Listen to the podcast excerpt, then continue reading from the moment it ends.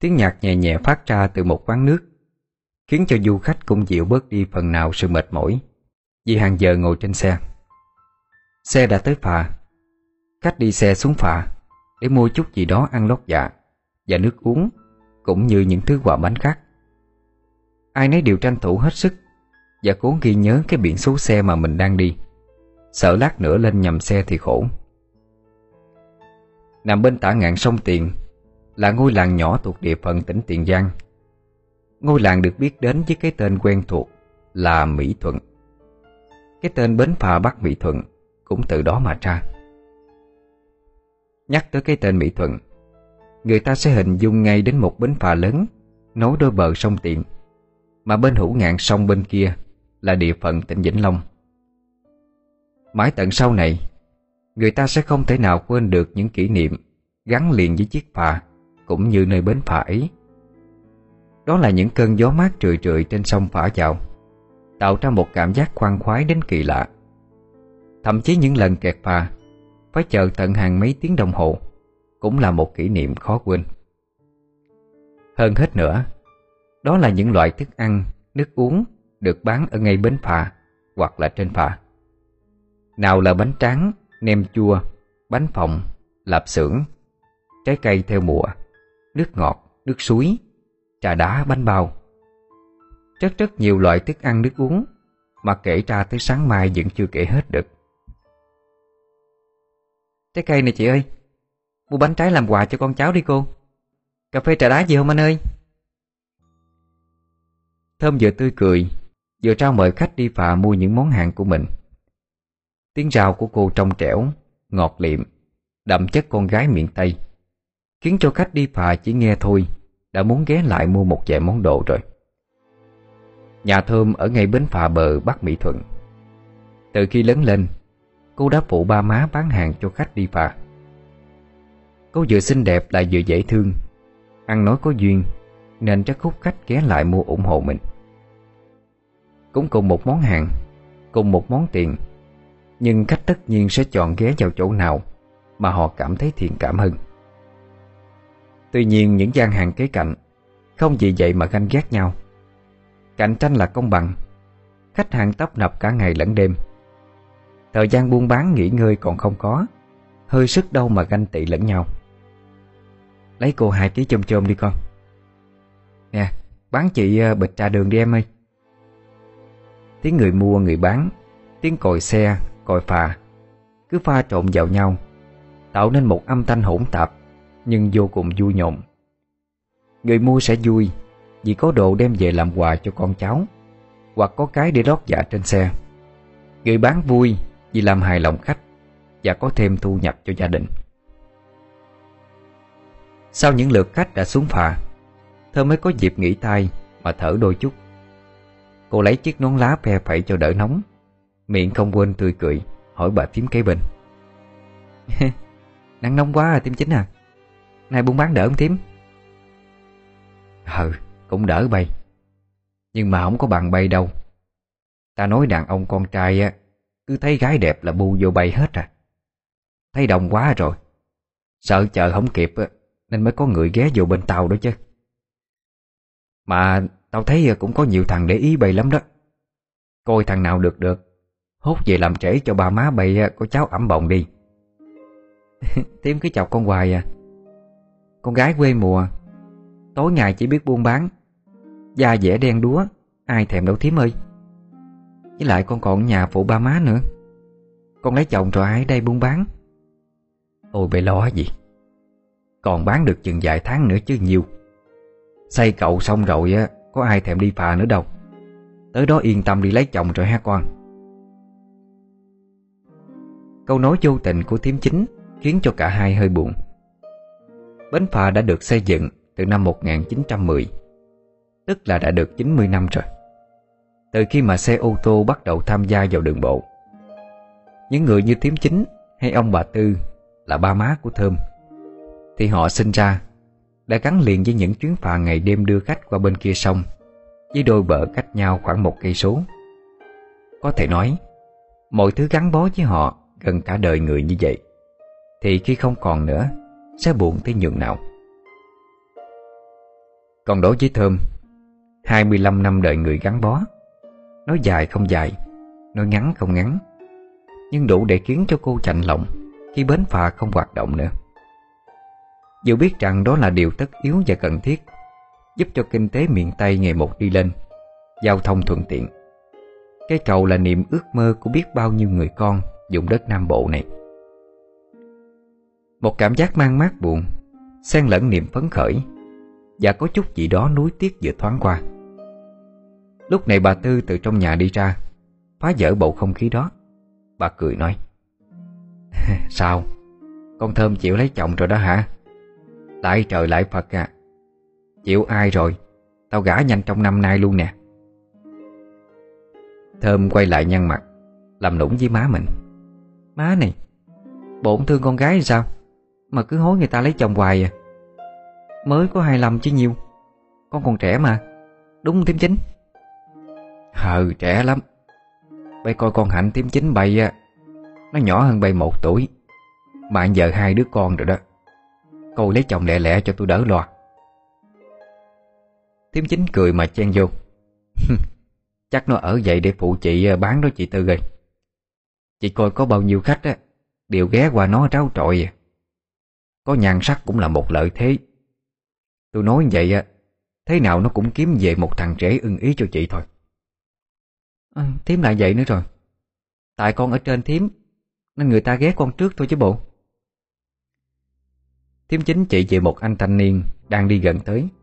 Rồi Thiếm nói Nè ha Để coi à, tao nói có đúng không nha? Bây giờ hai Thiếm cháu đứng ở đây. Nếu mà cái cậu đó Cậu mua nước hay thuốc hút gì đó thì thế nào cũng ghé bên con thơm cho mà coi. Chị Tư nhìn nè.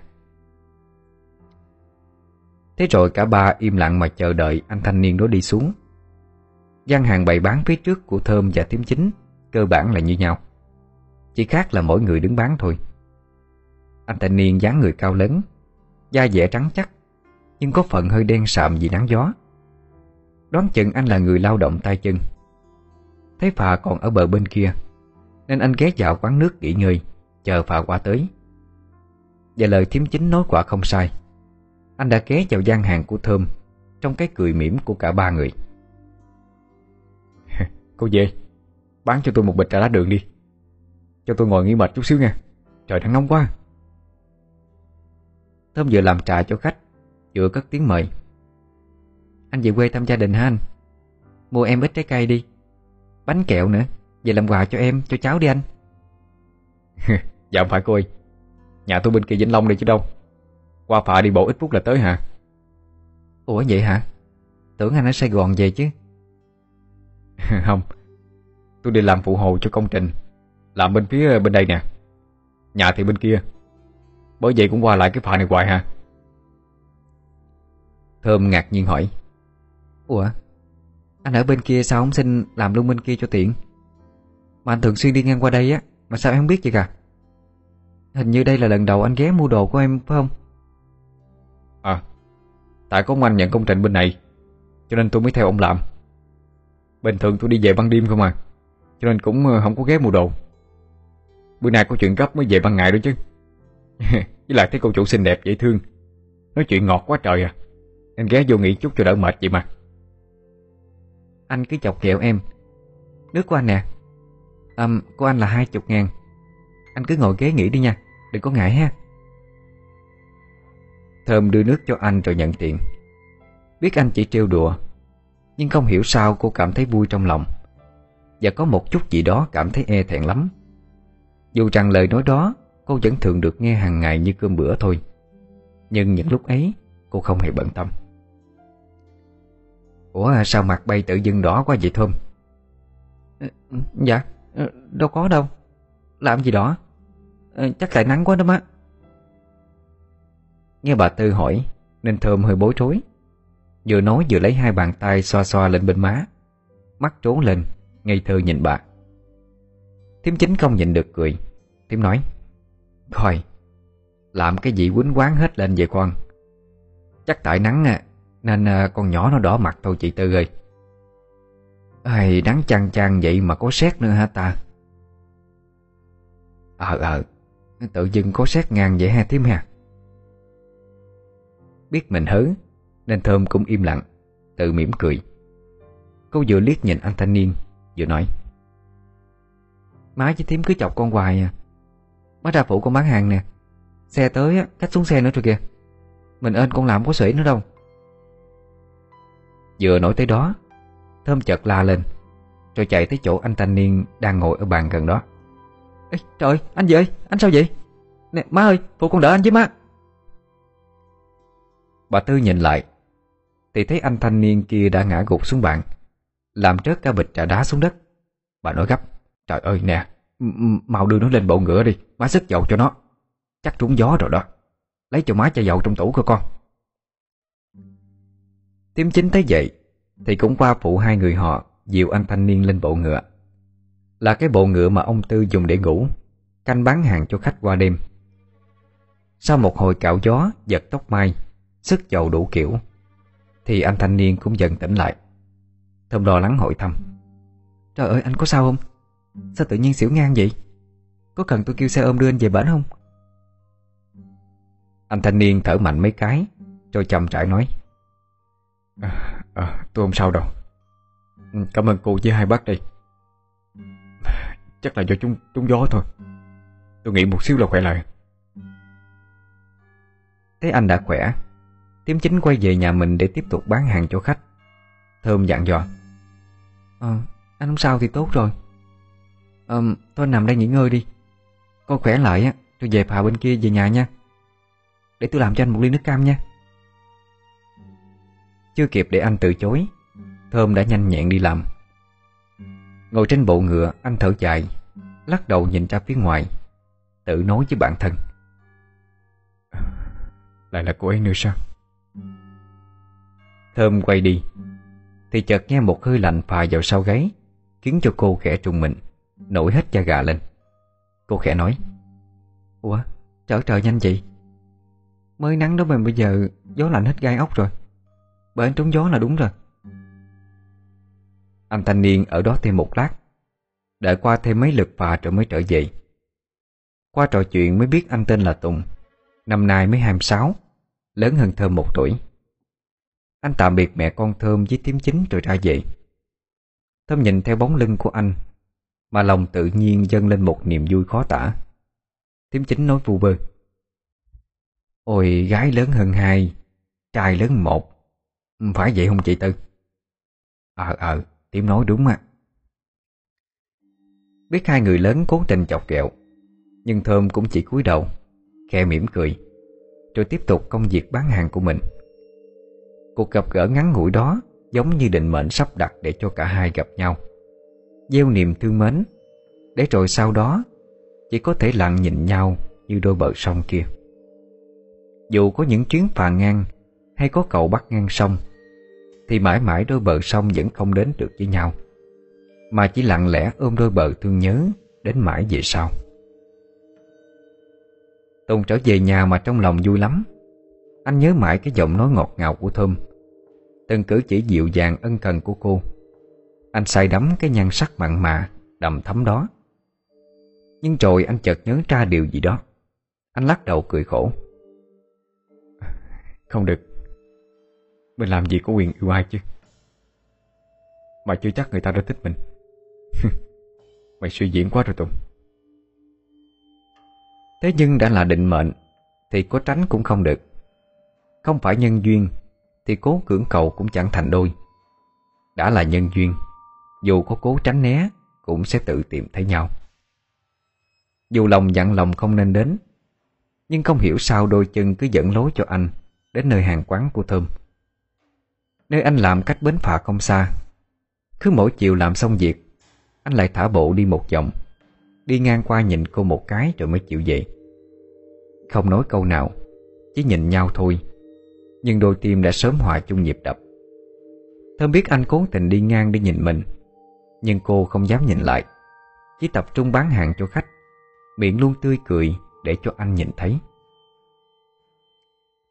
Một ngày mà khách đã thưa Tùng mạnh dạn bước tới. Cố tỏ ra hết sức bình thường. Anh gãi đầu nói. Ờ, cô Thơm ơi Bán tôi ờ, một bịch kề pha mang đi đi cô. Hả? À, anh nói gì?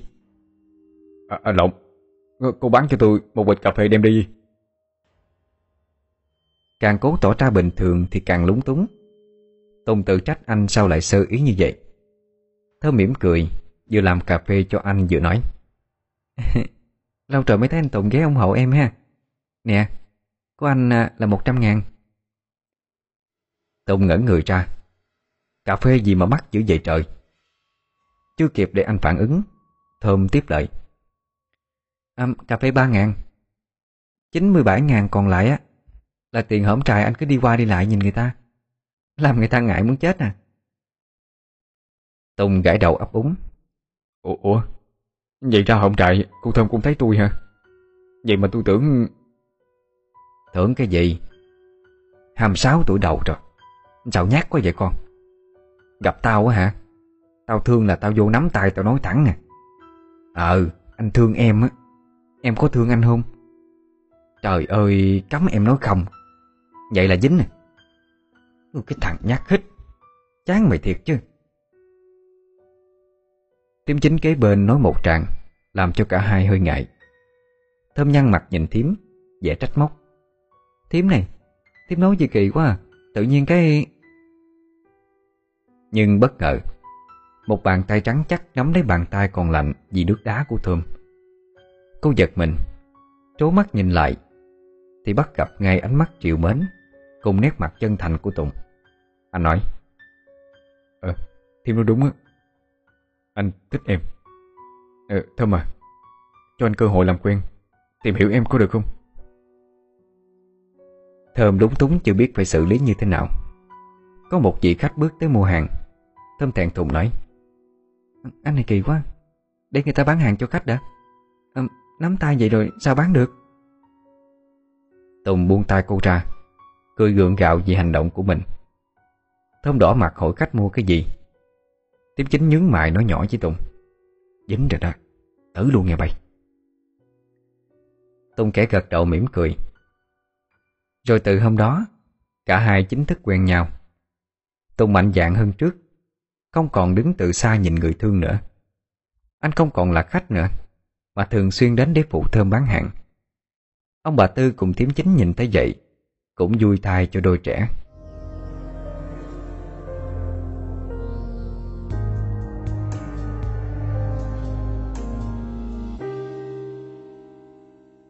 Ba tháng sau, Ngày 21 tháng 5 năm 2000 Cầu Mỹ Thuận nối đôi bờ sông Tiền, Chính thức được thông xe. Trong niềm vui hân hoan của nhiều người, Nhiều thế hệ, Và đặc biệt là những người lớn tuổi, Họ không nghĩ rằng Lại có một cây cầu bắc ngang con sông rộng lớn như thế. Nhiều cụ già đến ngắm nghía, Đi bộ sờ tay lên thành cầu một cách đầy trân trọng. Có người còn trưng trưng nước mắt vì hạnh phúc nữa. Hôm đó Tùng chở Thơm bằng chiếc xe cúp, Chạy qua cầu để biết cảm giác đi trên cây cầu lớn là như thế nào. Xe dừng lại ở giữa, Cả hai đứng trông ra phía xa xa, Ngắm nhìn những chiếc tàu đang xuôi ngược trên sông, Cùng những cơn gió mát đưa tới. Tùng nắm tay Thơm, Anh khẽ nói, Hai bên bờ đã được nối liền với nhau, Bằng cây cầu này rồi. Người của hai bên bờ Cũng nối với nhau bằng dây tơ hồng được chứ? Xanh xúa quá à. Mới học ở đâu ra phải không? Mới coi trong phim Cho nên bắt chước đó. Tại nói vậy cho nó lãng mạn. Mà sao? Có đồng ý không? À, Không biết đâu. Về hỏi ba má em á. Tùng về thưa chuyện với ba má của anh Rồi trầu cao sang nhà hội cưới thơm. Đám cưới nhanh chóng diễn ra ngày sau đó. Do phà cũng không còn hoạt động nên ba má của Thơm cũng bán căn nhà xưa. Dọn vô trong ruộng Để hai ông bà vui thú điện viên. Chờ cho đứa con trai út của ông bà Học đại học ở Sài Gòn xong, Sẽ trở về ở cùng với hai người. Trước khi về nhà chồng, Thơm cũng được đi học nghề mai độ. Để khi cưới nhau về, Cô nhận mai độ ở nhà. Còn Tùng tiếp tục đi làm thuê làm mướn xung quanh. Đêm về cả nhà quay quần, Hạnh phúc có thế thôi Là quá đủ với cả hai. Nhưng cuộc sống nào có ai ngờ trước được chuyện gì? Ngày đêm tân hôn đầu tiên, Những chuyện tâm linh liên tiếp xảy ra Khiến cho cuộc sống của cả hai Không bao giờ được yên ổn. Tùng là con trai một Nên ở với ba má của anh. Ông bà Năm cũng thích Thơm lắm. Ngay từ lần đầu tiên ra mắt, Cả hai đã ưng bụng rồi. Ngày cưới, Sau một ngày dài đãi khách Thì cũng tới lúc được nghỉ ngơi. Cả hai đều hồi hộp cho đêm tân hôn của mình. Quen nhau cũng hơn 8 tháng trời, Nhưng Thơm tuyệt đối chưa bao giờ đi quá giới hạn với anh. Thơm cúi mặt thẹn thùng không dám nhìn chồng. Anh biết ý, Nên tắt hết đèn đi, Chỉ chừa lại bóng đèn ngủ màu đỏ nhạt. Anh ôm vợ từ đằng sau, Mà âu yếm nói, Hồi hộp lắm ha Sẵn sàng chưa? Thơm im lặng không nói gì. Tùng xoay người cô lại. Từ từ đặt lên môi cô một nụ hôn. Bất ngờ ngọn đèn ngủ chớp nháy liên tục Khiến cho cả hai hơi giật mình hoảng sợ. Tùng bước tới xoay xoay Vặn chỉnh lại. Thì đèn sáng bình thường. Anh cười nói. Chắc là nó bị lỏng khớp thôi. Anh dặn chặt lại rồi. Làm mất cứng ghê Rồi anh tiến lại giường Thế nhưng chưa tới được chỗ giường Thì đèn lại chớp nháy một lần nữa. Tùng bắt đầu cảm thấy bực mình Nên quyết định tắt luôn ngọn đèn ngủ. Anh đưa tay tắt công tắc đèn Nhưng đèn vẫn sáng Và đang nhấp nháy. Thơm thấy vậy thì hơi lo sợ Cô hỏi Ồ, Sao vậy anh? Tắt không được hả? Ờ, chắc là công tắc hư rồi. Để ờ, anh tháo ra luôn cho rồi đi. Nhưng anh chưa kịp tháo đi thì bóng đèn không còn chớp nữa. Anh nói bu vơ Vẫn như đó đủ rồi nghe. À, Anh nói cái gì mà ghê vậy? Ờ, à, vẫn thôi mà. Tùng tiến lại giường Ôm chầm lấy vợ. Ngay lúc đó Cửa sổ bên ngoài lại chợt mở ra. Gió thổi đánh vào khung cửa liên hồi. Tùng thở dài buông vợ ra Bước tới đóng cửa lại. Miệng lào bầu nói xu thiệt chứ. Không có giỡn đâu nghe. Để cho tôi yên đi. Sau khi chắc chắn cửa sổ, Cửa chính Và cả ngọn đèn chết tiệt kia Đều đã được bảo đảm Tùng mới yên tâm lên giường với vợ. Sau đó thì không có chuyện ngoài ý muốn xảy ra nữa. Đêm tân hôn diễn ra Như đúng ý muốn của cả hai. Nửa đêm đang ngon giấc bên chồng, Thì Thơm bỗng giật mình vì cảm thấy lạnh. Bất giác cô cảm thấy như có ai đó đang nhìn chăm chăm vào mình. Một cái nhìn sắc lạnh, Không có chút thiện cảm nào. Cô khẽ co người ôm chầm lấy Tùng. Thế nhưng có một động lực nào đó Khiến cho cô mở mắt ra, Nhìn về phía chân giường. Thì cô điến hết cả người. Phía dưới chân giường lúc bấy giờ Là một cô gái tóc dài xõa qua hai bên, Toàn thân ướt sũng trong bộ váy trắng tinh. Cô ta đang mở mắt nhìn chầm chầm lấy Thơm. Thơm giật mình muốn kêu lên, Nhưng không được. Cơ thể của cô giờ đây cứng đơ, Không thể nào cử động. Cô đưa mắt nhìn Tùng, Thì thấy anh vẫn ngủ say sưa. Cô gái chỉ đứng đó, Nhìn cả hai người, Mà không nói một câu nào. Thế rồi cô ta bén mụn, Đưa hai bàn tay lạnh lẽo, Mà chụp lấy chân của Thơm tay cô gái kia vừa chạm vào Thì toàn thân Thơm như có một luồng điện lạnh buốt Chạy từ chân lên Khiến cho cả cơ thể lạnh lẽo Rung lên bần bật Thơm thét lên một tiếng Khiến cho Tùng tỉnh giấc Lúc này Thơm cũng đã có thể cử động được Tùng lo lắng hỏi okay. em, em sao vậy? Gặp ác mộng hả? Thơm nép vào người anh tay trung trung chỉ về phía trước Bây giờ cô gái kia đã biến mất rồi Thơm sợ hãi nói. Ma, ma anh ơi Em, vừa thấy ma à, Em nói cái gì? Nhà anh làm gì có ma chứ? Em nói thiệt Một cô gái váy trắng tinh Đứng nhìn em chăm chăm à. Cô ta còn chụp hai cổ chân của em nữa. Em sợ quá anh ơi. Tùng vội mở đèn sáng lên để kiểm tra. Thì thấy dưới hai cổ chân của Thơm Còn in rõ dấu hai bàn tay anh chạm vào thì còn nghe cảm giác lạnh lẽo. Phía dưới nền gạch lúc bấy giờ, Còn động lại một vũng nước ướt nhẹp. Thơm vừa lau nước mắt vừa nói, Nó, anh thấy chưa? Em có nói dốc đâu ạ. Em sợ quá. Bây giờ làm sao đây anh? Ờ Không có gì đâu. Em ngủ đi, Rồi sáng mai mình tính. Em đừng có la lớn. Mất công bà má nghe được đó. Đang đêm tân hôn mà. Thơm chợt nhớ ra Lỡ như ông bà bên ngoài nghe được Là hiểu lầm vợ chồng cô thì khổ. Thế rồi Thơm cũng giận buông bỏ nỗi sợ, Mà ôm chồng, Rồi từ từ thiếp đi. Chỉ có Tùng là đang nhắm mắt thở dài, Như đang lo sợ một điều gì đó. Ngày hôm sau, Thơm thức dậy trước. Cha phụ bà Năm dọn dẹp nhà cửa Và chuẩn bị bữa sáng. Thấy cô thức sớm, Bà vui vẻ nói Sao thức sớm vậy con? Ngủ thêm chút nữa đi. Mấy cái này để má làm được rồi. Nè Hồi hôm ngủ có quen không? Hay là lạ chỗ cho nên ngủ không được hả? Dạ má để đó con làm cho. Má nghỉ tay đi. À, Con ngủ ngon lắm. Mà tại à, con cũng thức sớm quen rồi. Ờ vậy ha. À, Có thấy gì lạ không con? Dạ à, má, má nói cái gì? Lạ là sao? À, Không có gì. Thôi quét giùm má cái sân đi Để má vô pha cho ba con ấm trà. Biết lỡ lời nói hớ Nên bà Năm đánh trống lãng mà bỏ vô nhà. Thơm cũng không để ý. Thầm nghĩ má chồng cô cũng dễ tính Nhưng cô sẽ không vì thế mà ỷ lại Phải làm cho tròn bổn phận làm dâu của mình. Thơm quét xong cái sân thì đi vô nhà. Đúng lúc Tùng cũng từ trong cửa phòng đi ra. Nhìn thấy vợ Anh tươi cười hỏi. Sao thức mà ông kêu anh vậy Chơi gì mà thức của mình ơn à? Vậy mà hồi đó nói về chung á à, Là thức ngủ cùng nhau chứ. Thơm không trả lời Cũng không cười trước câu nói đùa của chồng. Cô đang tái mặt Nhìn chầm chầm vào anh Khiến cho anh cũng hơi chột dạ. Anh hỏi Nè em sao vậy? Mặt anh dính gì hả? Sao nhìn anh dữ vậy? Thơm chợt bừng tỉnh ấp úng nói. À, à, không có gì. À, Cô đi đánh răng rửa mặt ra ra đi kìa. Thế rồi cô cũng quay đi. Vừa nãy không phải là cô nhìn anh Mà cô nhìn cái người phía sau lưng anh. Không phải Chính xác là một cái bóng người con gái phía sau.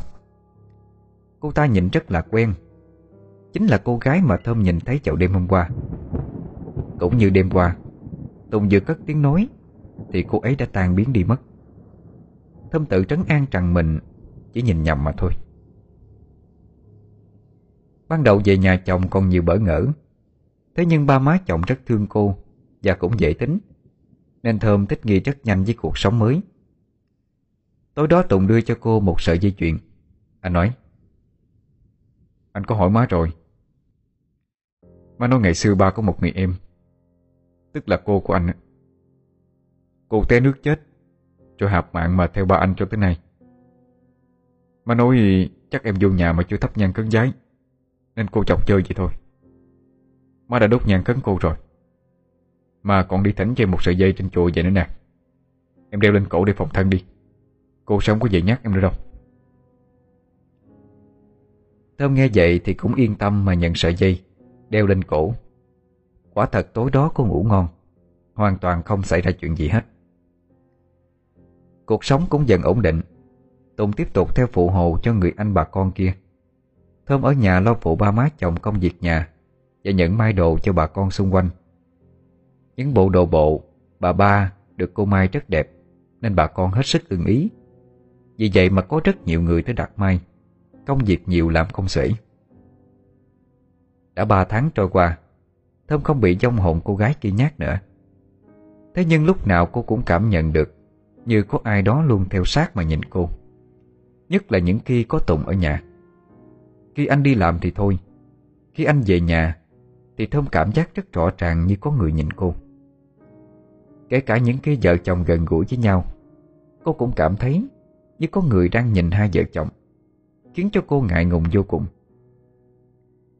Đôi khi nửa đêm Cô cảm nhận như có người nằm ở giữa Ngăn cách vợ chồng cô ra. Một cảm giác ớn lạnh mơ hồ không rõ được. Thế nên cô cũng không biết phải nói với ai Và nói ra làm sao. Chị ơi Anh làm gì rồi nè? À, Hồi nãy đi ngang qua chợ Thấy cúc chải này đẹp quá. Anh mua về cho em mai áo bà ba mặc nè. Em mà mặc lên là đẹp hết sải luôn à nghe. Ờ có mua cho má nữa. Bữa nào rảnh mai cho má luôn nghe em. Tùng vừa mới đi làm về Thì đã hấn hở khoe mấy sắp phải với vợ. Thơm đặt mấy sắp dại xuống Cười nói với anh. Em cũng có cái này muốn cho anh coi nè.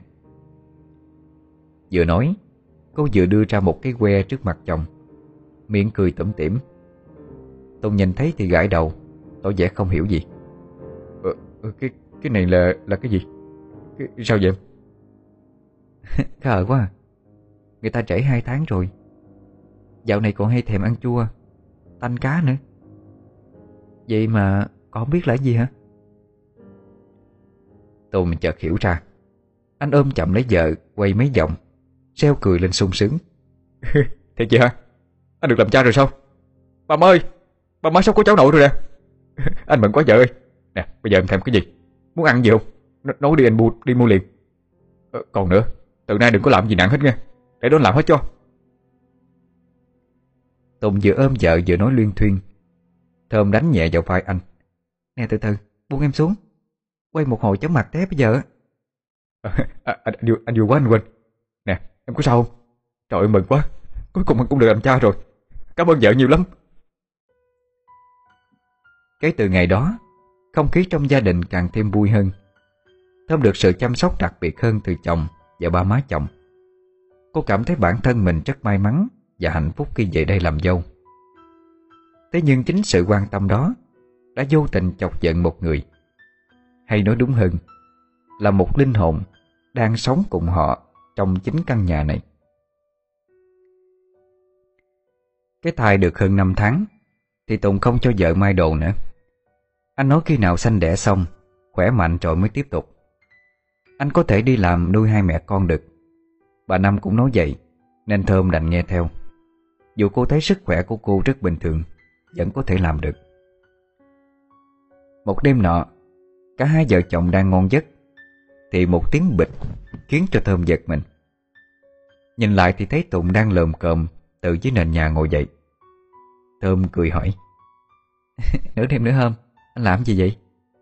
Bố làm gì có lỗi với em sao? Mà xuống sàn nằm vậy? Tùng xoa xoa cái lưng Khẽ nhăn mặt đáp. Trời Tự nhiên lăn cho cố rồi té xuống đất. Đau muốn chết này nè. Chắc kỹ lưng luôn rồi quá. Thôi thôi Khỏi giả bộ. Cái giường thấp tè. Có té cũng đâu tới nỗi nào. Làm quá cho người ta sót chứ gì. Bỏ cái tật ngủ mất nết đi. Tùng cười hề hề Rồi cũng leo lên giường mà nằm. Thơm lại cảm thấy lạnh người. Nhìn ra phía cửa phòng lại là cô gái kia sao? Đã lâu rồi Thơm không thấy cô ta. Cô ta vẫn trong bộ dạng đó Mà nhìn cả hai. Gương mặt lạnh tanh không nói ra câu nào. Thơm hoảng hồn ôm Tùng. Tay chỉ ra phía cửa. Anh, anh à, anh có thấy ai không? Là, là cô gái kia đứng đó nữa kìa. Tùng nhìn theo hướng chỉ tay của vợ. Nhưng anh nói Ừ, có gì đâu. Thôi ngủ tiếp đi. Đừng có tự nhắc mình nữa. Vừa nói anh vừa xoay người qua ôm vợ vào lòng. Cốt để cô không nhìn ra hướng đó nữa. Thật sự mà nói thì Tùng cũng nhìn thấy cô gái kia. Nhưng anh không muốn vợ sợ, Nên đành phải làm như vậy thôi. Thơm cũng vùi đầu vào ngực chồng mà ngủ đi, Không dám nhìn ra phía cửa. Chờ Thơm ngủ rồi, Anh mới từ từ mà buông cô ra. Anh nằm ngửa, Thở hắt ra một tiếng, Rồi nhăn mặt. Vì cái lưng của anh còn đau lắm. Lúc nãy không phải là anh tự té, Mà chính là cô gái kia đã lôi anh xuống giường. Cú té làm cho anh đau điếng, Nhưng cũng phải cố tỏ ra bình thường nhất có thể. Anh tự nghĩ không biết mình còn có thể trụ thêm được bao lâu nữa đây. Đêm hôm sau Tụng đang ngon giấc, Thì bỗng nhiên anh bật dậy, Rồi bước xuống giường. Đi ra khỏi phòng như người mộng du. Anh cứ như thế Mà mở cửa bước ra ngoài, Rồi băng qua đường. Đi thẳng hướng xuống bờ sông. Anh đứng đó, Đưa đôi mắt vô hồn nhìn ra sông một lúc lâu. Gió từ sông thổi chào Khiến cho cả người anh trung lên từng hồi. Tiếng một con chim cú mèo Kêu lên trong màn đêm thanh vắng, Đưa anh trở về với thực tại. Anh ngơ ngác nhìn xung quanh, Như thể xác định xem bản thân đang ở đâu. Cơn lạnh làm cho anh đưa tay ôm lấy cơ thể, Khẽ co người, Rồi quay bước trở vô trong nhà. Tùng vừa quay lưng lại Thì bắt gặp một người con gái đứng trước mặt anh. Các người cô ấy ướt sũng Mặc một chiếc váy trắng tinh Tóc xõa ra hai bên. Cô đưa đôi mắt ngấn lệ nhìn anh. Anh thấy cô gái thì thoáng giật mình Nhưng không hoảng sợ Cũng không bất ngờ. Anh lạnh nhạt hỏi Lại là em sao? Em đưa anh ra đây hả? Phải là em đưa anh ra đây. Em muốn nói chuyện với anh. Muốn tâm sự với anh. Tại sao anh lại lạnh nhạt với em như vậy? Anh hết thương em rồi sao Tùng? Lan à. Phải làm sao thì em mới chịu buông tha cho anh đây? Cũng bảy năm rồi. Anh cũng đã rất đau khổ khi mất em. Lỗi đâu phải do anh chứ. Em cũng phải cho anh đi tìm hạnh phúc mới của mình. Anh với Thơm thương nhau thật lòng. Em thương anh thì phải chúc phúc cho anh. Em đã hứa rồi. Sao bây giờ em lại nuốt lời vậy? Nhưng Em không thể tiếp tục nhìn anh. Đêm nào cũng ôm ấp người phụ nữ khác. Cả nhà anh ai cũng quan tâm chăm sóc của ta. Tất cả những điều đó, Đáng lẽ ra người được hưởng là em mà. Em không cam tâm. Tùng ôm đầu bất lực. Là em không hiểu. Hay là cố tình không hiểu vậy? Anh và em hiện tại là âm dương cách biệt. Nào phải anh phụ bạc em? Tất cả là do em mà ra. Bây giờ em trách anh hay sao? Cô gái kia bấy giờ nổi giận. Từ gương mặt hiền lành Bỗng chốc hóa dữ tận, Hai con mắt đỏ ngầu trợ ngược lên. Mà gằn lên từng chữ trong cổ họng. Tôi đã nhẫn nhịn quá đủ rồi. Cả đời này tôi không có được anh, Thì cũng đừng hòng ai có được. Tôi sẽ giết tất cả những ai Dám giành chồng với tôi. Anh chờ đó đi. Rồi cô ta từ từ tan biến mất đi. Tùng ôm mặt lắc đầu, Thất tiểu quay trở vô trong nhà. Trong một tâm trạng rối bời, Pha lẫn chút sợ hãi. Vì lời đe dọa Của hồn ma người con gái tên Lan kia Thơm thức dậy, Không thấy chồng đâu. Cửa phòng thì đang mở ra. Ngay lúc đó thì có người đi vô. Nghĩ là Tùng đi vệ sinh vô, Nên cô kéo mền ngay ngắn, Nhắm mắt lại mà ngủ tiếp. Nhưng trước khi nhắm mắt đi, Dường như cô đã thấy một thứ gì đó.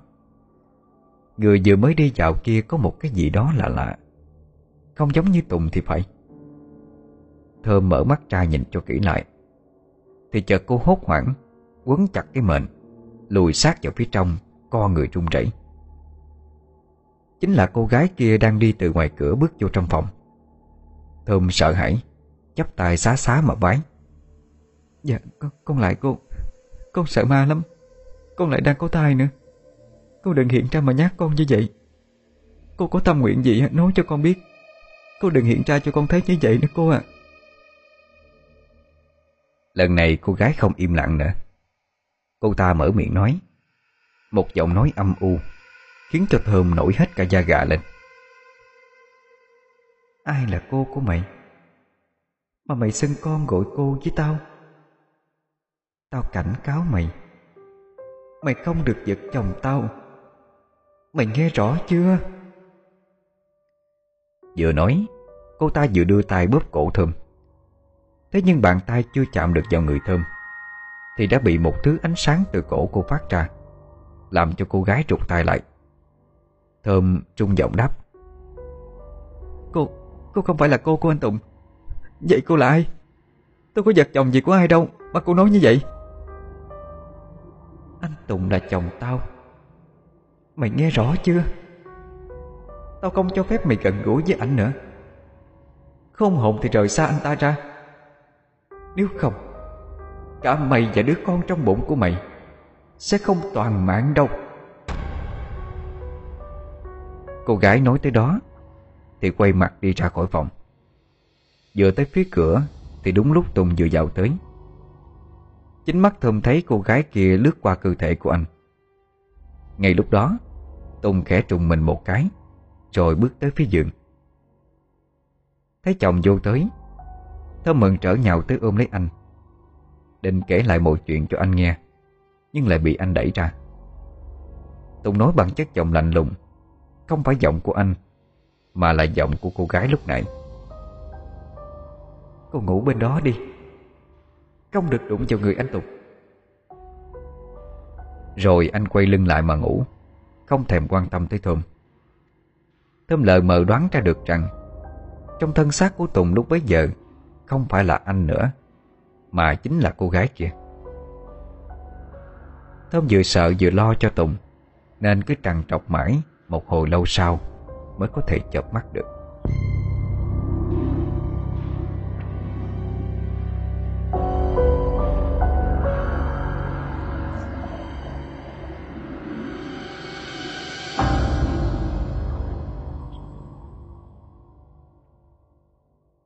Sáng Tùng dậy sớm Ra khỏi phòng trước.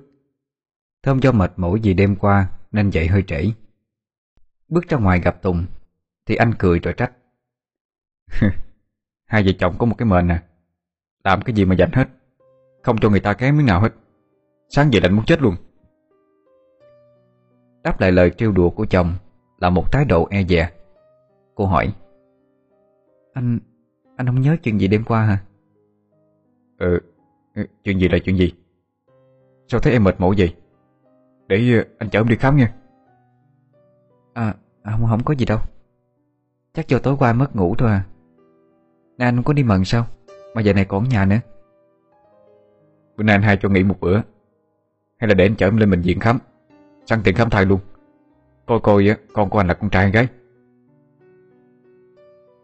Thơm định kể lại chuyện đêm qua cho chồng nghe Nhưng rồi lại thôi Tùng chở cô đi bệnh viện khám, Thì thấy sức khỏe của cô và đứa nhỏ trong bụng vẫn bình thường. Bác sĩ cho biết đứa nhỏ trong bụng là một bé gái. Trên đường về, Cả hai vợ chồng ghé sang chợ sắm sửa một ít đồ dùng, Chuẩn bị cho sanh nở Sợ rằng sắp tới Tùng bận đi làm nhiều, Sẽ không có thời gian chở vợ đi mua, Nên chuẩn bị trước dẫn hơn Anh còn tìm mua những loại sữa cho bà bầu, Mua cả một cái chân giò to tướng Về hầm đu đủ cho cô ăn. Thấy chồng lo lắng cho mình từng chút một. Thơm vui lắm. Phút chốc quên đi nỗi sợ hãi Và lời hăm dọa của hồn ma đêm qua. Đã qua một tuần lễ, Kể từ cái đêm hồn ma kia nói lời hăm dọa với Thơm, Đêm nào Tùng cũng lạnh nhạt quay đi, Không đói hoài gì tới vợ. Ban ngày anh đi làm, Tối về vẫn vui vẻ bình thường với vợ.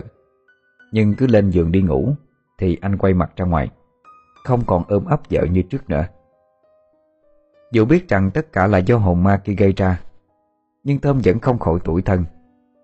Nhiều lần định nói với chồng Để giải quyết mọi việc, Nhưng thấy anh đi làm về đã mệt, Lại vui vẻ nói cười, Nên cô lại im lặng, Không nỡ nói ra. Thấy không thể tiếp tục để tình trạng này kéo dài mãi, Nhưng lúc tùng đi làm chưa vậy Thơm đem hết mọi chuyện kể lại cho bà Năm nghe. Cứ tưởng đâu má chồng không tin Thế nhưng sau khi nghe kể, Sắc mặt của bà tái đi, Bà hỏi lại. Chuyện như vậy á, Sao con không nói sớm với má? Thôi được rồi, Con đừng có quá lo. Để đó má với thằng Tùng giải quyết. Nó về con đừng có nói gì với nó. Để má, Con yên tâm nghe con. Tôi hơi giật mình vì thái độ của má chồng. Cô cảm thấy như thể bà đã sớm đoán biết trước được sự việc nhưng bà đã nói như vậy, Thì cô cũng yên tâm. Chờ đợi xem bà có cách gì giúp cho cô hay không. Chiều đó Tùng vừa đi làm về, Đã thấy má mình chờ ở trước cửa. Bà liền nói, Bay tắm rửa nhanh đi, Rồi đi công chuyện với má một chút nha con. Dạ Đi đâu vậy má? Thì cứ đi đi rồi biết, Nhanh lên. Tùng nghe theo lời má, Vội vàng vô nhà tắm rửa, Rồi lấy xe chở bà đi. Trước khi đi, Không quên xoa bụng vợ Và hôn lên má cô một cái. Bước lên xe, bà Năm nói, Chở má tới nhà thầy Tâm, Đi nhanh đi con. Nghe tới tên thầy Tâm, Tùng cũng lờ mờ đoán ra được cái gì đó. Anh vừa chạy xe vừa hỏi, Má lại thấy cái gì sao má? Không phải tao, Mà là con thơm đó. Hổng trại bay không biết cái gì sao. Tùng nghi hoặc. Thì bà Năm kể lại hết mọi chuyện cho anh nghe. Nghe xong, Anh cũng tường thuật lại sự việc đêm đó. Có nói chuyện với trong hồn cô gái tên Lan. Anh thở dài. Lỗi là cũng cho con. Lúc đó con đã khờ dại quá. Nếu mà có cái gì Thì người khổ nhất sẽ là Thơm mà thôi. Hy vọng lần này thầy Tâm có cách giúp chúng ta. Hy vọng con Lan nó suy nghĩ lại thôi. Chứ không có ai có thể giúp được hết Chiếc xe ghé vào một căn nhà lá nhỏ, Nằm sâu trong một con đường đất, Rẽ từ đường chính vô. Xung quanh bốn bề đều là ruộng đồng bao quanh. Một người đàn ông chừng hơn 50 Đang ngồi trong nhà. Cả hai bước vô nhà, Gật đầu chào thầy, Rồi bà Năm cất tiếng thưa. Dạ tối rồi còn tới làm phiền thầy. Thiệt ngại hết sức à. Nhưng mà tại có chuyện gấp cần thầy giúp đỡ. Mong thầy thông cảm cho. Không có gì đâu. Hoàn cảnh của hai người tôi biết mà. Nay chị với nó tới đây Là vì cái việc đó Hay là có việc khác nữa? Cũng là việc đó thôi thầy ơi. Thầy gọi nó lên cho tôi nói chuyện với. Mong thầy giúp đỡ cho. Rồi bà Năm cũng kể lại mọi chuyện cho thầy nghe Thầy nghe xong gật đầu, Rồi nói, Dòng cô gái này không giữ Nhưng mà không thể trừ. Bây giờ tôi gọi cô ấy lên, Tôi với chị sẽ thuyết phục cô. Hy vọng cô chịu buông bỏ. Còn nếu không thì tôi cũng bó tay. Thế rồi thầy thắp ba cây nhang vang vái nơi bàn thờ Đặt ở giữa nhà, Rồi cắm vào bát hương. Lát sau thì đặt một tay lên đầu của Tùng Tay kia dùng nhang vẽ mấy chữ bùa. Miệng lầm trầm khấn vái tên tuổi. Năm sinh, năm mất của cô gái tên Lan kia. Ngay lập tức Tùng trung người lên một cái. Biết Phong đã nhập. Thầy nói với bà Năm. Cô ấy vô rồi đó. Chị muốn nói gì thì nói đi. À, có phải con đã nhập vô người thằng Tùng rồi phải hung Lan? Tùng lúc này chuyển sang giọng con gái Anh nhỏ nhẹ nói. Dạ phải. Là con nè má Con buồn. Con khổ lắm má ơi. Má biết. Má cũng thương con nhiều lắm. Bây giờ con có mong muốn gì? Nói đi con. Má với thằng Tùng sẽ làm cho con. Bà Năm ân cần. Khẽ nắm lấy tay của Tùng mà an ủi. Cô Lan bỗng khóc lên như một đứa trẻ Rồi nói con không muốn gì hết. Con chỉ muốn anh Tùng yêu thương con. Con không muốn chia sẻ ảnh cho người khác nữa.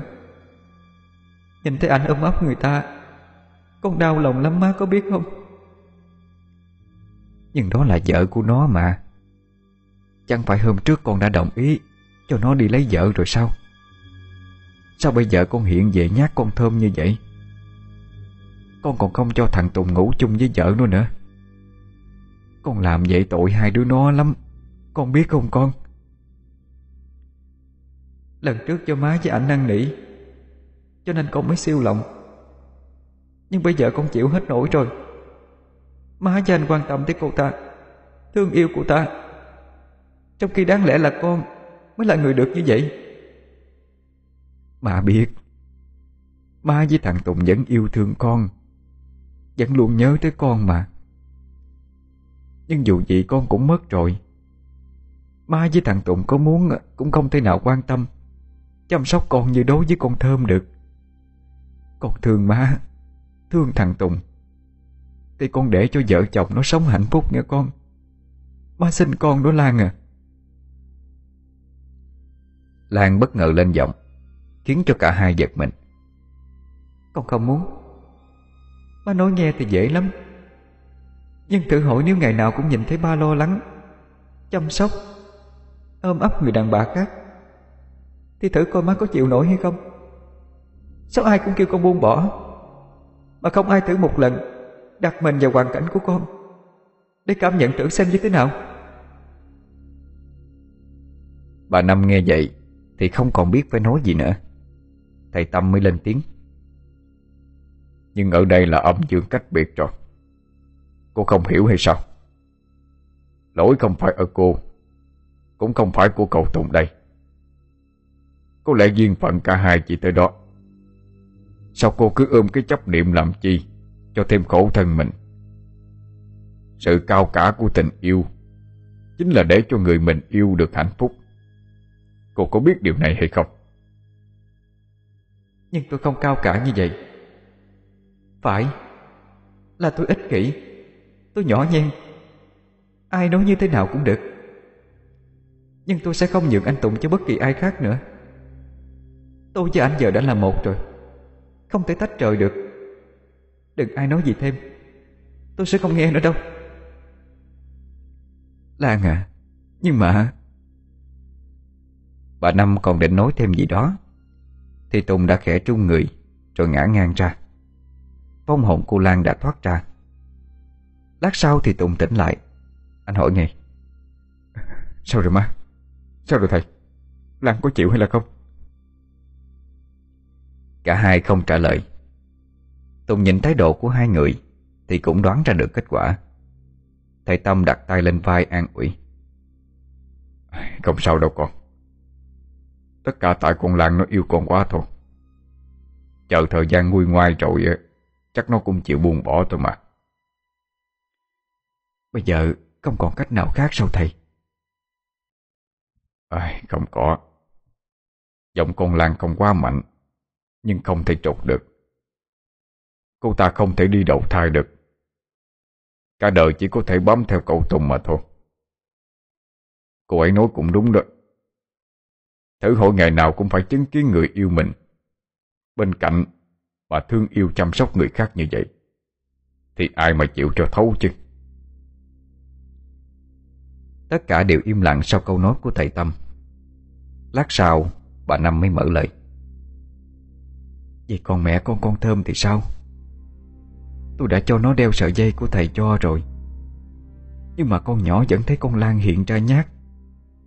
Nó lại đang mang thai nữa.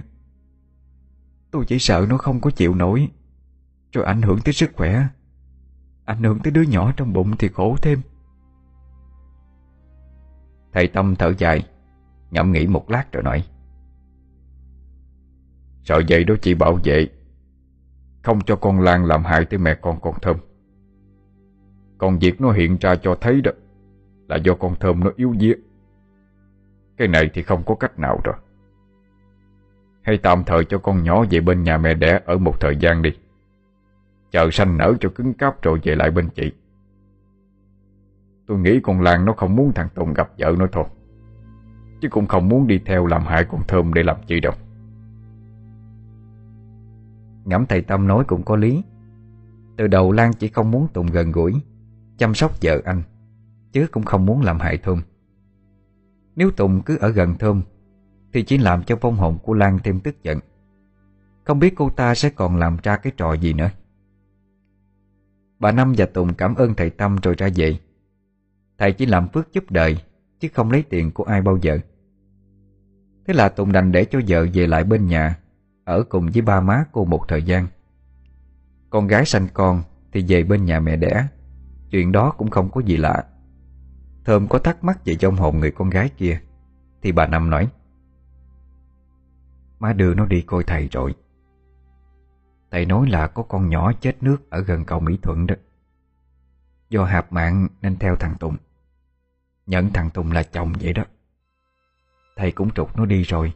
Con yên tâm nghe. Vậy mà lần trước á, Anh nói là dông hồn của người cô gì đó. Ờ thì có. Lần đó má cũng tưởng là cô của nó. Nhưng ai về đâu không phải. Bà Năm nói vậy, Thơm cũng thôi không thắc mắc thêm. Mấy ngày sau cô chuyển về bên nhà ba má ruột của mình. Hàng ngày Tùng đi làm về, Thì ghé qua thăm vợ một lát, Rồi chạy về nhà. Suốt khoảng thời gian đó Thơm không bị phong hồn lan quấy phá nữa, Nên dần dà cô cũng quên đi, An tâm mà dưỡng cái thai trong bụng. Mấy tháng sau Thơm sanh ra được một cô con gái bụ bẩm, Đáng yêu, Tên gọi thường ngày là bé Bơ. Con bé Bơ được 4 tháng, Thì Tùng trước hai mẹ con về lại bên nhà. Thế nhưng những sự việc ma quái Lại tiếp tục xảy ra. Đêm đầu tiên về nhà bên đây, Con bé cứ khóc suốt, Không chịu ngủ. Thơm có dỗ cách mấy thì nó vẫn khóc. Tới khi mòn mỏi rồi mới chịu thiếp đi. Ba đêm liền, Đêm nào nó cũng khóc tới gần 3 giờ sáng mới thôi. Cả gia đình vì vậy Mà cũng không tài nào ngủ được. Bà Năm thấy cháu nội cứ khóc mà sinh nghi. Bà dội đi tìm thầy Tâm. Xin thầy một lá bùa Nhét dưới gối cho con nhỏ. Nhờ vậy mà nó không còn khóc nữa. Từ khi Thơm mang thai cho tới nay, Vợ chồng đã không còn gần gũi nữa. Nay Thơm sanh em bé cũng đã hơn 4 tháng. Thế nhưng Tùng vẫn không đoái hoài gì tới cô. Đêm nào Tùng cũng để cho Thơm tự dỗ con. Anh không quan tâm gì tới vợ con hết. Vì vậy Thơm cũng cảm thấy chạnh lòng. Cô thầm nghĩ có lẽ nào sau khi sanh con, Cô đã xấu đi, Nên anh không còn thương cô nữa. Thêm vào đó, Sự xuất hiện của con bé bơ Làm cho anh cảm thấy khó chịu. Đi làm về mệt, Con nhỏ lại hay thức đêm đợi bú sữa mẹ, làm cho anh cũng khó ngủ theo. Thế nhưng mà ban ngày thì anh vẫn vui vẻ, Thương yêu quan tâm hai mẹ con lắm. Chỉ có đêm về mới như vậy mà thôi. Mấy đêm nay Đôi lần thức cho con bú sữa. Thơm thường không thấy chồng đâu. Mãi một lúc sau mới thấy anh đi vô phòng. Một lần Thơm không để ý, Nhưng rồi hai, Rồi ba lần đều như vậy, Khiến cho cô bắt đầu nghi ngờ. Cô thầm nghĩ, anh không quan tâm tới mình. Đêm nào cũng bỏ ra ngoài. Không lẽ nào anh ngoài tình với ai Hay không chứ? Đêm hôm sau Thơm quyết định không ngủ. Cô chỉ giả vờ nhắm mắt. Chờ cô chồng đi đâu, Cô sẽ rình theo. Nếu anh đã không còn thương cô nữa, Thì mẹ con cô sẽ ra đi. Chứ cuộc sống như thế cô cũng không muốn một chút nào. Hơn 10 giờ đêm, Tùng dán mùng rồi đi ra ngoài. Thấy con đang ngủ ngon, Thơm mạnh dạng đi theo sau, Theo dõi xem chồng mình đi đâu. Tùng đi ra phía sân trước nhà, Ngồi vào băng ghế đá dưới gốc cây mận. Thơm trong nhà nghĩ rằng chồng mình ra đó hóng gió mà thôi, Thế nên cô cũng phần nào an tâm. Thơm định quay vô phòng với con, Thì bất ngờ cô há hốc mồm Rồi lấy tay bịt chặt miệng lại, để không thét lên thành tiếng. Ngồi cạnh Tùng bây giờ Là dông hồn cô gái Mà trước đây Thơm đã từng nhìn thấy. Tùng vẫn ngồi im như tượng Cô gái kia hết tựa đầu vào vai anh Rồi lại vuốt ve Hôn lên trắng, lên má anh. Thơm ở bên trong nhà nhìn ra Mà nổi hết cả da gà lên. Trong phút chốc Thơm nhớ lại tất cả. Thì ra bấy lâu nay chồng không gần gũi với cô Chính là do trong hồn cô gái kia gây ra. Cô nghĩ thầm Sao má nói là nhờ thầy trục phong hồn cô gái đó đi rồi? Chẳng lẽ nào cô ta quay vậy Tiếp tục đeo bám theo ảnh hay sao? Không được. Phải nói lại với má chuyện này mà thôi. Ngày hôm sau Thơm đem chuyện nói lại với bà Năm. Bà thở dài nói Lần trước tới chỗ ông thầy á, Cổ hứa sẽ không đi theo thằng Tùng nữa. Bởi vậy ông thầy mới nương tay cho. Không ngờ nó lại về nhà ám theo thằng nhỏ nữa. Được rồi, Để má nhờ thầy mạnh tay hơn. Con đừng lo. Thơm yên tâm vì lời trấn an của má chồng. Phần bà Năm, Bà nói thì nói vậy, Chứ trong lòng đang cồn cào lắm, Chưa biết giải quyết chuyện này phải ra sao nữa. Chiều hôm đó Tùng đi làm vậy Bà Năm lại kêu anh chở tới nhà của thầy Tâm. Sau khi trở về, Bà nói với Thơm là mọi chuyện đã xong, Dặn cô đừng lo sợ gì cả. Thế nhưng đêm thức giấc Thì Thơm không còn nhìn thấy tùng và con đâu nữa. Nghi ngờ có chuyện không hay. Thơm liền chạy ra nhà trước, Thì thấy cửa nhà đã mở toang. Cô chạy ra phía cửa, Thì nhìn thấy Tùng đang ẩm con Mà đi ra hướng bờ sông. Cô vội chạy đuổi theo phía sau, Miệng hét lên. Anh Tùng à Nửa đêm anh ẩm con đi đâu vậy? Đem nó vô nhà đi. Không thôi nó cảm lạnh bây giờ đó. Anh à Anh có em nói gì hay không? Thế nhưng Tùng im lặng Mà đi thẳng xuống sông. Thơm phải vất vả lắm mới đuổi theo kịp. Tùng đi tới bờ sông thì dừng lại. Quay mặt nhìn Thơm, nhếch mép cười, Nói bằng giọng của một người con gái. Cô thương con của cô lắm sao? Cô lo cho nó lắm hả? Cô nghĩ sao nếu bây giờ Tôi quăng nó xuống sông? Thơm vừa thở dốc, Vừa gào thét lên. Không được, Cô không được làm như vậy. Cô là ai Tại sao lại nhập vào người chồng tôi? Tại sao lại muốn giết cả con tôi? Trả con cho tôi. Đưa nó cho tôi. Giờ này mà cô đem nó ra đây Gió mái như vậy Bệnh nó làm sao? Thơm định chạy tới giật con Thì cô ta nói Cô mà chạy qua đây Tôi quăng nó xuống sông ngay đó. Thơm quỳ xuống Khóc lóc vàng xin Được rồi Tôi sẽ không bước qua đâu. Cô là ai Cô muốn gì cũng được. Tôi xin cô hãy trả con lại cho tôi. Cô muốn gì cứ nói. Chứ xin cô đừng làm hại đứa nhỏ. Gia đình tôi đâu có làm lỗi gì với cô đâu. Sao cô cứ bám theo Không buông tha cho chúng tôi vậy chứ? Cô ta cười một tràng lớn Nhìn vào đứa nhỏ đang ngủ say trên tay. Giọng chua xót lắm. Con bé thiệt đáng yêu. Nó vừa có nét giống cô là vừa có nét giống anh Tùng. Cô biết không? Đáng lẽ trai vợ này tôi với anh Tùng Đã có một đứa con, Mà còn là con trai nữa. Nó mà còn sống thì đã 6 tuổi rồi đó. Thế nhưng anh ta đã phụ bạc tôi. Anh ta bắt tôi phải bỏ cái thai đi. Vì vậy mà tôi vô cùng căm tức. Tôi đã gieo mình xuống sông tự tử. Khi đứa nhỏ còn ở trong bụng của mình. Chứ không phải cô là một trong hồn lang thang. Vì hạp mạng nên mới theo ảnh hay sao? Là má nói dốc cô thôi. Cô biết không? Những gì cô đang có hiện giờ, Đáng lẽ ra nó phải là của tôi. Cô có biết cái cảm giác ngày nào tôi cũng phải chứng kiến cả nhà anh quan tâm, Vui vẻ nói cười với cô như thế nào hay không? Cô có biết cảm giác mà ngày nào cũng phải chứng kiến cảnh chồng mình Lên giường ân ái với người khác là như thế nào hay không? Nó đau đớn lắm.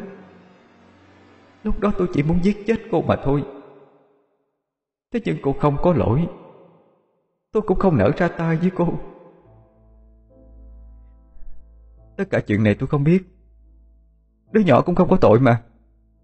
Cô trả nó lại cho tôi đi. Tôi cô muốn gì cũng được. Tôi gian xin cô mà. Hay để tôi nói anh cúng cho cô. Để cô siêu thoát có được hay không?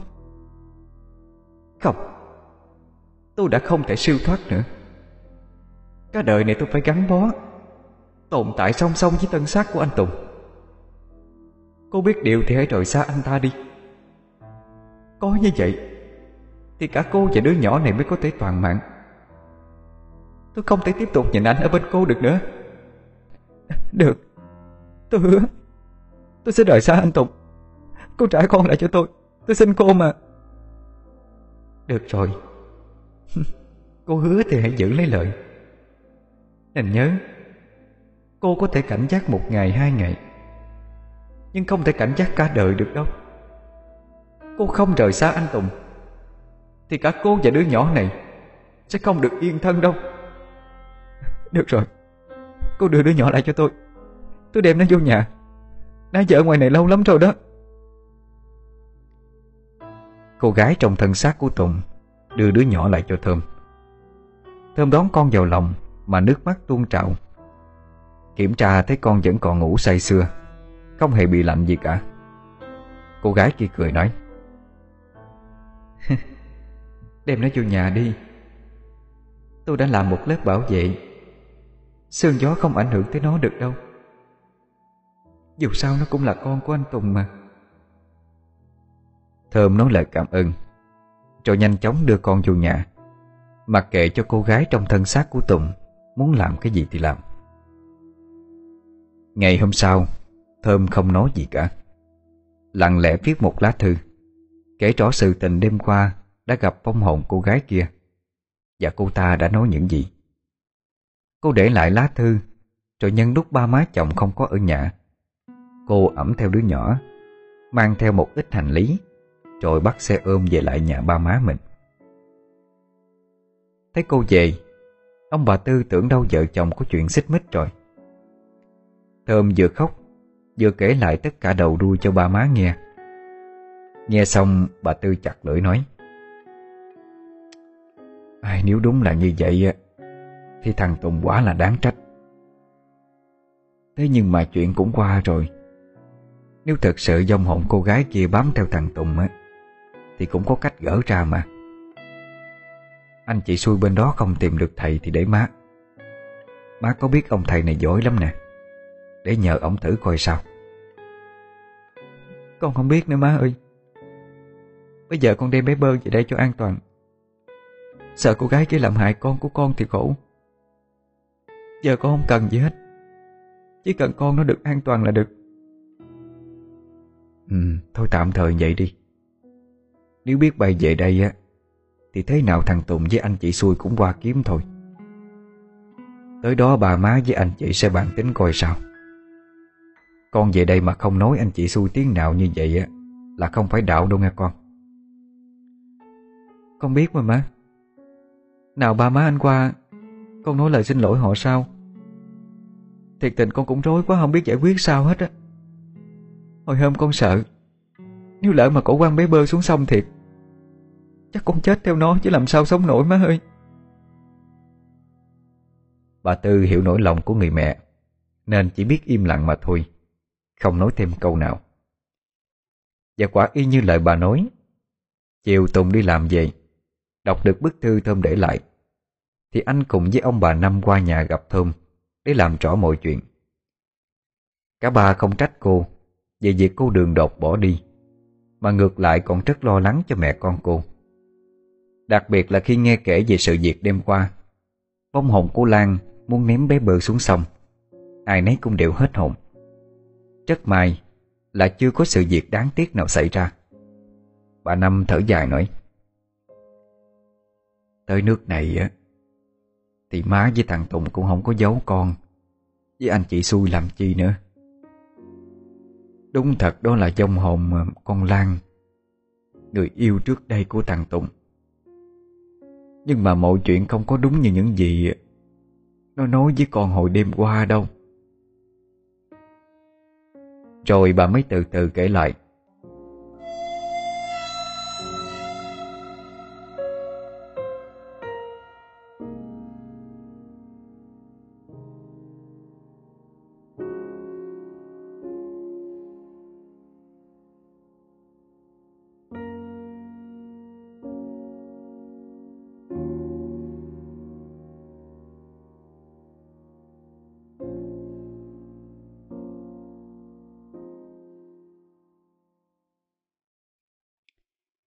Khoảng 7 năm về trước. Khi đó Tùng mới 20 tuổi đầu, Nhưng chí thú làm ăn. Không ăn chơi liêu lỏng Như những bạn bè cùng tuổi. Nhà của người anh hai bà con Ở bên kia sông Tiền, Tức là bên địa phận Tiền Giang. Còn nhà Tùng thì ở bên đây bờ Vĩnh Long. Tùng theo anh hai làm phụ hồ. Anh thường nhận thầu các công trình Như xây trường học, Xây nhà cho người ta. Do qua lại bằng phà nên cũng bất tiện vì thế mà Tùng thường ở lại. Có khi nửa tháng mới về nhà một lần. Thường thì Tùng được thuê ngủ lại tại công trình Để cô sóc các dụng cụ, vật tư ở đó. Sẵn tiện cũng kiếm thêm thu nhập. Lần đó nhóm người của anh nhận xây một ngôi trường học Ở gần cầu Mỹ Thuận hiện tại. Gần đó có một tiệm tạp hóa nho nhỏ của một gia đình. Lan chính là người con gái trong gia đình đó. Buổi trưa cô thường mang nước ra tận công trình để bán cho những người thợ. Ngoài ra cô còn bán thêm mì gói, thuốc hút, bánh trái lạc vặt cho họ. Cả Tùng và những người làm chung đều để ý tới Lan. Một phần vì nơi đó toàn là đàn ông. Hàng ngày chỉ gặp cô Lan là con gái thôi. Thêm cô lại xinh đẹp Nói chuyện rất có duyên. Thế nhưng Tùng may mắn hơn những người khác. Anh được Lan để ý tới. Ít lâu sau thì cả hai quen nhau. Nhưng quen trong âm thầm lặng lẽ. Tùng vì còn trẻ, Tính tình lại hay mắc cỡ, Nên không cho những người khác hay biết, Sợ mọi người chọc kẹo. Một đêm nọ mưa lớn, Dông gió rất nhiều, Làm bay cả cái chòi dựng tạm của Tùng Ở ngoài công trình. Nhà anh hai thì cách đó hơn một cây số, Nhà của Lan thì gần hơn. Thế là anh chạy dội tới nhà Lan xin trú nhờ. Trùng hợp thay, Đêm đó cả nhà cô đều về quê ngoại ăn dỗ, Chỉ còn có mình cô ở nhà thôi. Trai đơn gái chiếc ở chung nhà. Thế là chuyện gì tới cũng tới. Hơn nữa họ cũng đã yêu nhau được 6 tháng rồi. Tình cảm vô cùng mặn nồng, Thấm thiết. Sau lần đó, Cả hai còn qua đêm với nhau thêm nhiều lần nữa. Ba tháng sau, Lan cho hay rằng cô đã có thai. Tùng vô cùng mừng trở. Anh hứa rằng sẽ về nhà thư chuyện với ba má Để sang xin hỏi cưới cô Lan cũng vui mừng, Vì biết rằng mình đã không chọn làm người. Ngay ngày hôm sau, Tùng liền xin nghỉ phép. Anh nói rằng về nhà có việc, Chừng ba ngày sau sẽ quay lại. Thế nhưng anh đi liền 10 ngày, Mà vẫn chưa thấy quay trở lại làm, Cũng không có tin tức gì về anh. Lan lúc này bắt đầu buồn bã, Sợ rằng Tùng đã phụ bạc mình. Cô lân la tìm tới mấy người làm chung với anh mà hỏi thăm. Ủa, mấy anh ơi ông trả anh Tùng đâu mà ông thấy anh làm nữa gì? Một người định trả lời, Thì người kia chặn ngang. Anh ta cười nói Nó xin nghỉ luôn rồi. Nó về bển lo cưới vợ gì đó. Nghe đâu bên vợ nó giàu lắm, Mà con nhỏ đẹp ghê à. Cái thằng thì có phước thì sợ. Ủa, mấy anh có gặp mặt vợ anh rồi hả? Người thanh niên còn lại Nhìn vào người thanh niên nọ. Anh ta nháy mắt một cái. Tất cả những người ở đây như hiểu ý. Một người nhanh chóng nói. Ờ chứ sao nữa? Nó khoe với tụi anh hoài à. Nó còn cho coi hình hai đứa chụp chung nữa.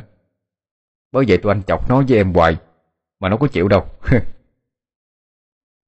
Mấy anh thanh niên khác nghe vậy Cũng gật đầu xác nhận. Lan còn chưa tin lắm. Cô vội quay sang anh hai. Cố tỏ vẻ bình thường nhất mà hỏi. Ủa mấy anh nói thiệt hả anh hai? Anh Tùng về lấy vợ. Nghĩ làm thiệt hả anh? Anh hai quay qua. Mấy đứa kia lại nháy mắt. Anh mới ấp úng nói. Ờ thì thiệt. Ờ, Chứ tụi nó nói dốc làm gì?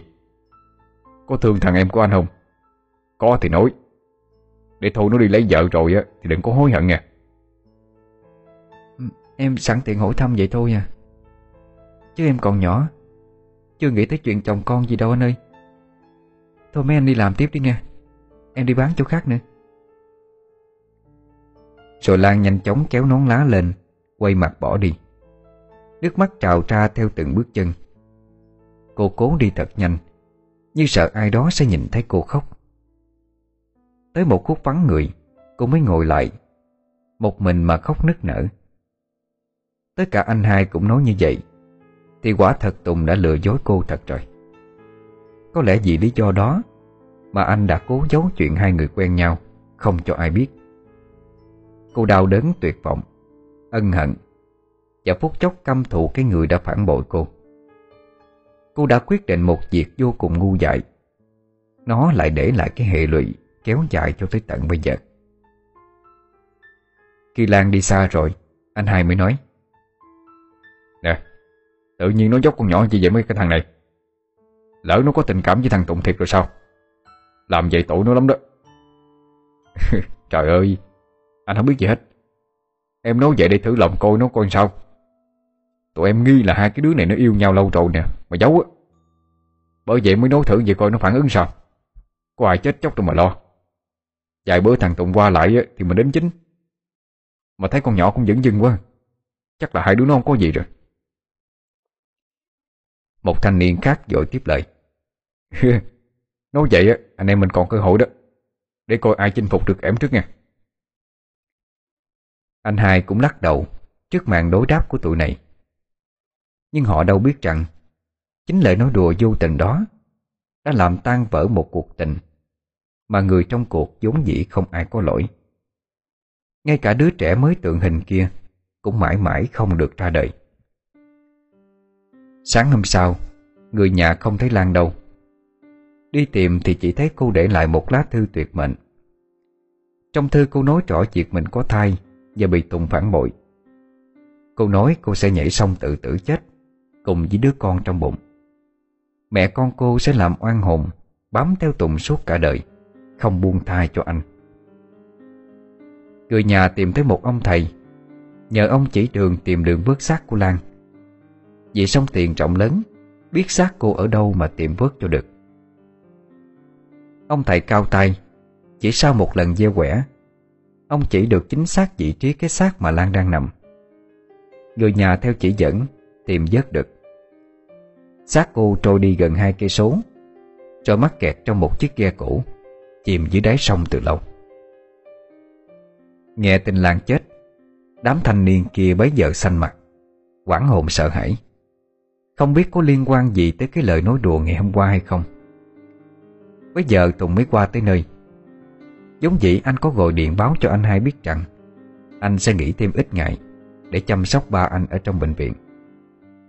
Tùng qua tới nơi, Thì xác của Lan đã được đưa về nhà, Chuẩn bị khâm liệm. Anh đã giải thích cặn kẽ cho người nhà của Lan hiểu rõ rằng Anh không hề phụ bạc cô Như lời cô nói trong thư. Anh nghẹn ngào nói Quả thật con với Lan yêu nhau. Cái thai trong bụng của cổ là của con. Con đã về nhà thư chuyện với ba má. Xin ba má qua nhà nói chuyện với hai bác. Nhưng con về tới đó Thì ba con bệnh, Phải nhập viện. Con phụ má lo cho ba. Nên đã hơn 10 ngày chưa có quay lại. Mấy đứa bạn nó trêu đùa, Làm Lan hiểu lầm, Nên mới nghi ngờ con như vậy.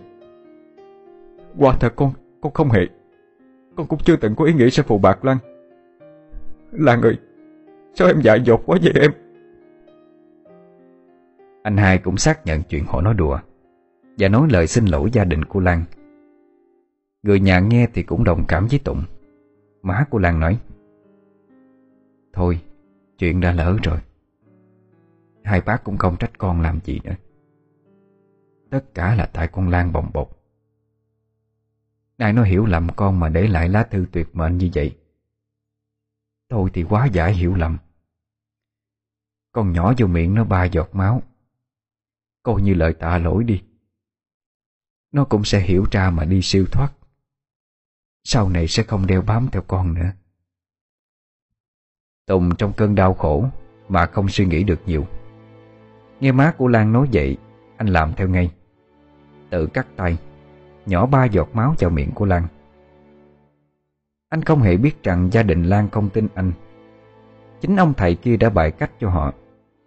Sau đó ông ta làm một loại tạ phép Để oan hồn của Lan bám theo anh suốt đời, Không buông tha, Không tách rời với cơ thể của anh. Về phần anh hai và mấy người thanh niên kia, Họ rất hối hận Vì những lời nói vô tình của họ Mà dẫn tới một cái chuyện lớn như vậy. Thế nhưng trách họ cũng không được. Giống dĩ họ đâu biết mối quan hệ của cả hai. Và Lan cũng quá đường đột và dại dột, Khi nhanh chóng tin lời người khác Và quyết định một cách dội dàng như vậy. Sau đó đám thanh niên kia cũng sợ, Mà không dám làm nữa. Chỉ có anh Tùng và anh hai tiếp tục ở lại làm. Cũng từ đó phong hồn của Lan và đứa con cứ đều bám theo Tùng. Ông bà Năm đưa anh đi thầy để trục phong. Thì không trục được. Chỉ có thể đưa phong hồn đứa nhỏ lên chùa. Còn phong hồn Lan sẽ bám theo Tùng cả đời. Nếu trục hồn cô đi, Tùng sẽ điên điên dài dài, Thậm chí có thể mất mạng. Vì lúc này linh hồn của cả hai người Dường như đã hòa quyện lại làm một rồi. Muốn gỡ, Thì chỉ còn cách quật mộ lan lên, Đem thân xác cô đi thiêu. Sau đó đem trò cốt đi làm phép, Thì mai ra mới gỡ bùa được. Cách làm này tất nhiên là không thể nào thực hiện được rồi. Lan cũng thường xuyên nhập vào người Tùng, Mà khóc than kể lễ Nhờ có bùa mà thầy đưa cho, Mà Lan ít nhập vào người anh hơn. Thế nhưng mỗi lần anh định chọc kẹo Hay tán tỉnh cô gái nào đó, Thì Lan sẽ giận dữ Mà làm cho anh ngất xỉu đi. Lần đầu tiên gặp Thơm ở bến phà Là Lan làm cho anh xỉu, Chứ không phải là do anh trúng gió cái gì cả. Tùng giống dĩ không định cưới Thơm.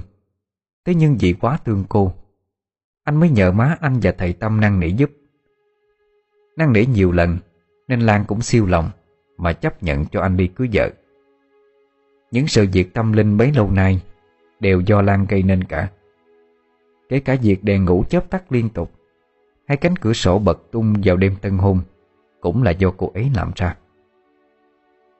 Kể tới đây Bà Năm nước mắt ngắn, nước mắt dài, Mà nói, Người ta khóc à Còn không để cho nước mắt rơi trúng vào người chết. Vậy mà bên đó kêu nó nhỏ máu vô miệng người chết. Nó cũng làm theo. Thiệt tình người ta độc ác với con tôi. Trong khi thằng nhỏ có làm cái gì nên tội đâu. Tôi với ổng cũng tính qua nhà hỏi cưới con Lan rồi. Ngặt nổi ổng bệnh phải nhập viện. Tôi tính chờ ông khỏe lại. Rồi qua nói chuyện sau. Ai có về đâu Mọi sự nó thành ra như vậy. Gần đây Cho trong hồn con Lan, Cứ phải chứng kiến cảnh vợ chồng thằng Tùng yêu thương nhau, Nên nó đâm ra bực bội. Nó không muốn cho thằng Tùng ở cạnh vợ nó nữa, Nên mới làm ra những chuyện như vậy.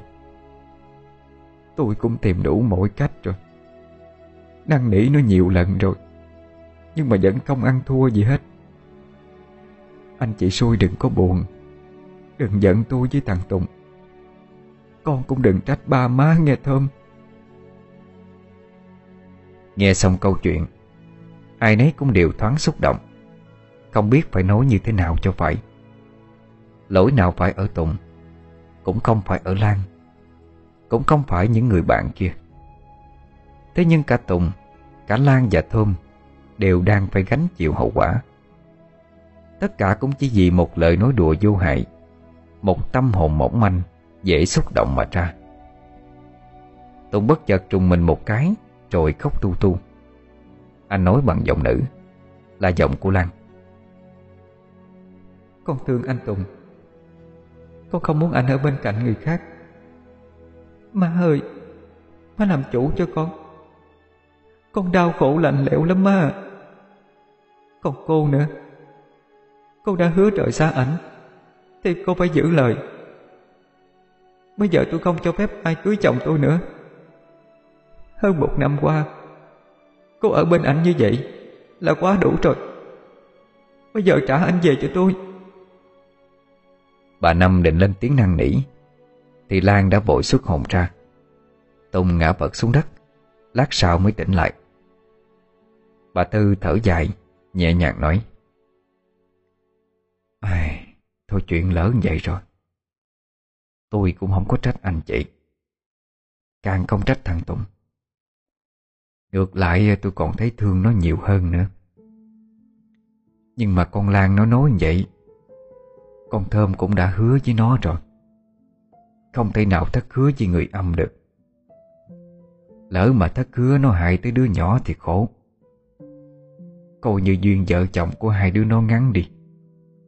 Không thể đi thêm được nữa. Thơm cũng sụt sùi nói.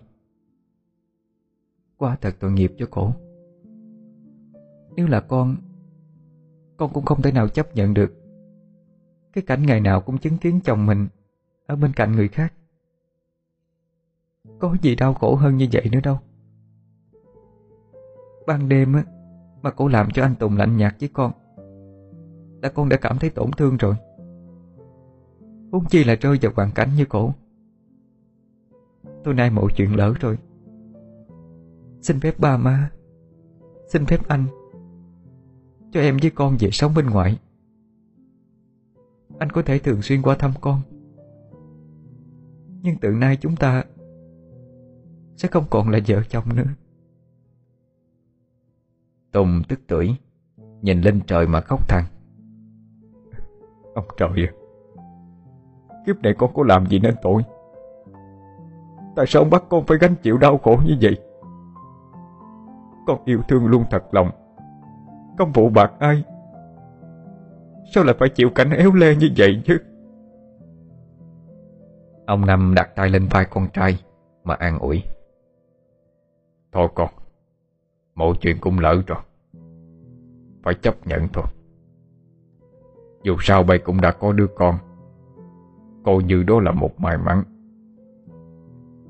Ông Tư cũng lên tiếng. Con Thơm với bé bợ nó ở bên đây.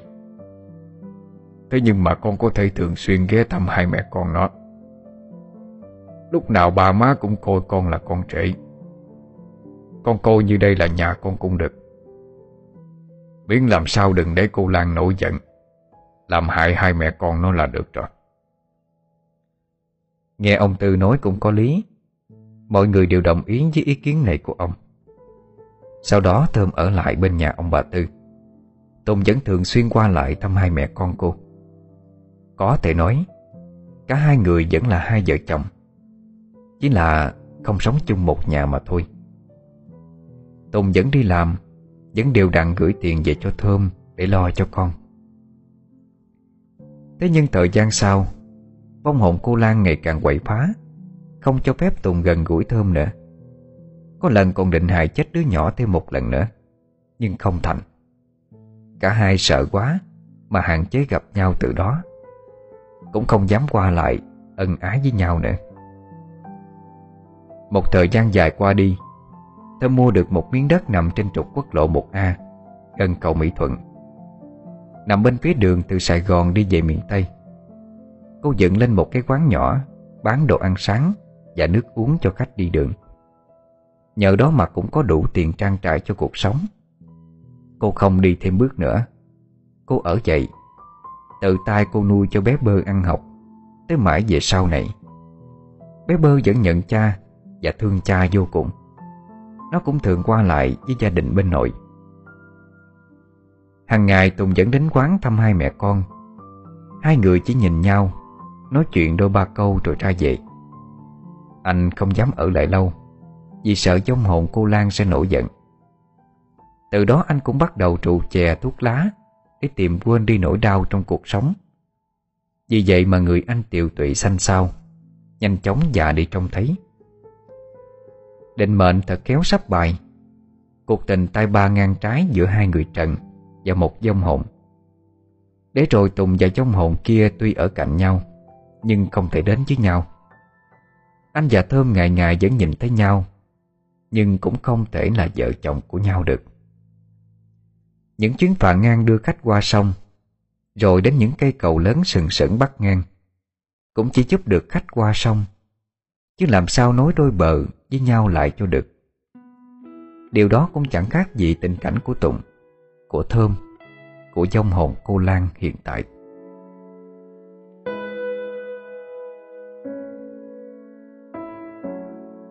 Sáng ngày 23 tháng Chạp năm 2019 Tại một cái quán nhỏ nằm trên quốc lộ 1A gần cầu Mỹ Thuận Có một người phụ nữ tuổi chừng 45 đang lây quay làm đồ ăn sáng cho khách. Một người đàn ông dáng cao lớn nhưng gầy guộc, xanh xao Tóc đã sớm ngã màu sương. Ông chạy một chiếc xe cướp đa cũ Ghé vào quán. Tay xách một bịch bánh mứt Tới ngồi vào bàn. Người phụ nữ không cần hỏi Mà bưng ra một ly cà phê Và một tô bún cá Đặt xuống bàn cho người đàn ông. Ông ấy nhìn vô bàn Rồi cất tiếng nói à, Còn thiếu một thư nữa đâu. Người đàn bà nhìn ra phía ngoài đường mà nói Từ nay không có được hút thuốc nữa. Phải biết giữ gìn sức khỏe chứ. Cũng đừng có uống rượu nữa. Coi ông đó. Mới có bốn mươi mấy à? Mà nhìn như sáu chục vậy. Bỏ thuốc bỏ rượu được rồi đó. Đợi anh còn cái gì vui nữa đâu chứ. Em cũng không cho anh bầu bạn với rượu, Với thuốc lá luôn hay sao? Người đàn bà thở dài không đáp. Người đàn ông đưa bịch bánh mứt cho bà, Rồi nói, Mứt dừa, Mứt gừng với mứt chuối Ma làm cho con bơ đó. Nó có nói chừng nào nó về ăn Tết không? Người đàn bà đưa tay lau nước mắt, Nhận bịch bánh mứt rồi nói. Nó nói, mốt nó về. Có bạn trai rồi. Tính Tết này vẫn về ra mắt đó. Coi ráng giữ sức khỏe đi. Mai mốt còn đám cưới của con nhỏ nữa. Đừng để nó xuất giá mà không có cha. Lớn rồi. Đừng để tôi nhắc hoài vậy chứ. Người đàn bà nghẹn ngào không nói nên lời. Cầm bịch bánh đi vô cất trong nhà.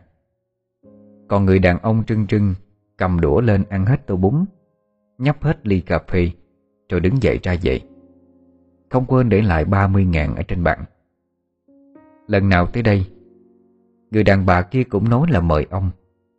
Nhưng lúc nào ăn xong, Ông cũng để tiền lại.